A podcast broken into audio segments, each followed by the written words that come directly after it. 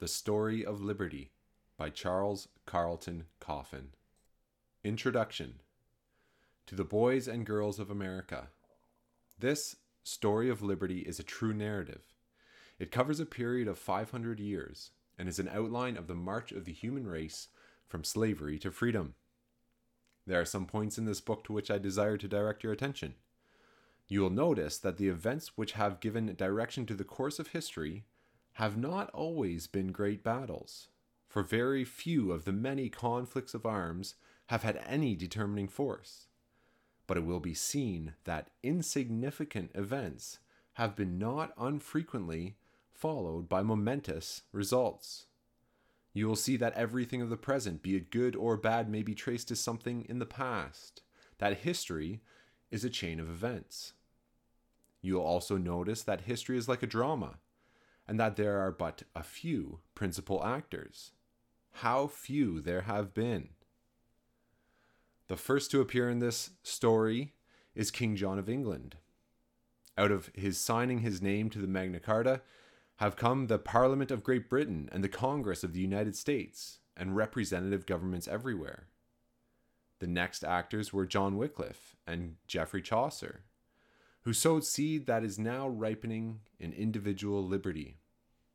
Then came Henry VII, Henry VIII, Catherine of Aragon, Anne Boleyn, Catherine's daughter Mary Tudor, Cardinal Wolsey, Archbishop Cranmer, Anne Boleyn's daughter Elizabeth, King James, John Smith, John Robinson, William Brewster, and the men and women of Austerfield and Scrooby. In Scotland were Mary Stuart and George Buchanan. In Bohemia, Professor Faulfash and John Huss. In Germany, the boy who sung for his breakfast, Martin Luther. Duke Frederick, John Tetzel, and John Gutenberg.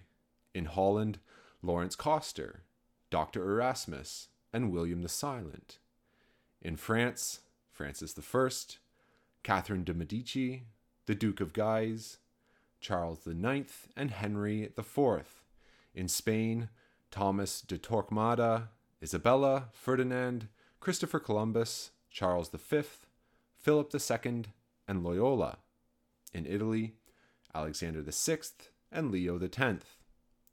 These have taken great parts in the drama, actively or passively. They have been the central figures.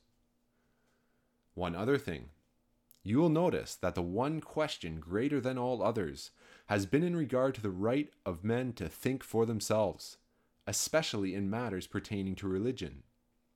Popes, archbishops, cardinals, bishops, and priests have disputed the right, to secure which hundreds of thousands of men and women have yielded their lives. You will also take special notice that nothing is said against religion Nothing against the Pope because he is Pope, nothing against a Catholic because he is a Catholic, nor against a Protestant because he protests against the authority of the Church of Rome. Facts of history only are given. Catholics and Protestants alike have persecuted, robbed, plundered, maltreated, imprisoned, and burned men and women for not believing as they believed. Through ignorance, superstition, intolerance, and bigotry, through thinking that they alone were right and that those who differed with them were wrong, forgetting that might never makes right, honestly thinking that they were doing God's service in rooting out heretics, they filled the world with woe. There is still another point to be noticed that the successes of those who have struggled to keep men in slavery have often proved to be in reality failures, while the defeats of those who were fighting for freedom have often been victories. Emperors, kings, cardinals, priests, and popes have had their own way, and yet their plans have failed in the end. They plucked golden fruit, which changed to apples of Sodom. Mary Tudor resolutely set herself to root out all heretics, and yet there were more heretics in England on the day of her death than when she ascended the throne. Charles V and Philip II grasped at universal dominion but their strength became weakness, their achievements failures. On the other hand, see what has come from disaster. How bitter to John Robinson, William Brewster, and the poor people of Scrooby and Austerfield. to be driven from home, to be exiles. But out of that bitterness has come the republic of the Western world. Who won? King James or John Robinson and William Brewster? There is still one other point. You will notice that while the oppressors have carried out their plans and had things their own way, there were other forces silently at work, which in time undermined their plans, as if a divine hand were directing the counterplan. Whoever peruses the story of liberty without recognizing this feature will fail of fully comprehending the meaning of history. There must be a meaning to history, or else existence is an incomprehensible enigma. Some men assert that the marvelous events of history are only a series of coincidences. But was it by chance that the great uprising in Germany once lay unfolded, as it were, in the beckoning hand of Ursula Cotta?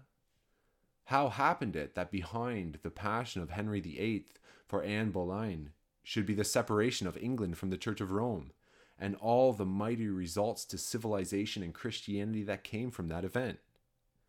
How came it to pass that, when the world was ready for it, and not before, George Buchanan should teach the doctrine that the people were the only legitimate source of power? Men act freely in laying and executing their plans, but Behind the turmoil and conflict of human wills, there is an unseen power that shapes destiny. Nations rise and fall, generations come and go, yet through the ages there has been an advancement of justice, truth, right, and liberty. To what end?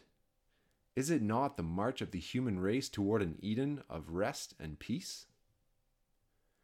If, while reading this story, you are roused to indignation, or pained at the recital of wrong and outrage, remember that out of endurance and sacrifice has come all that you hold most dear.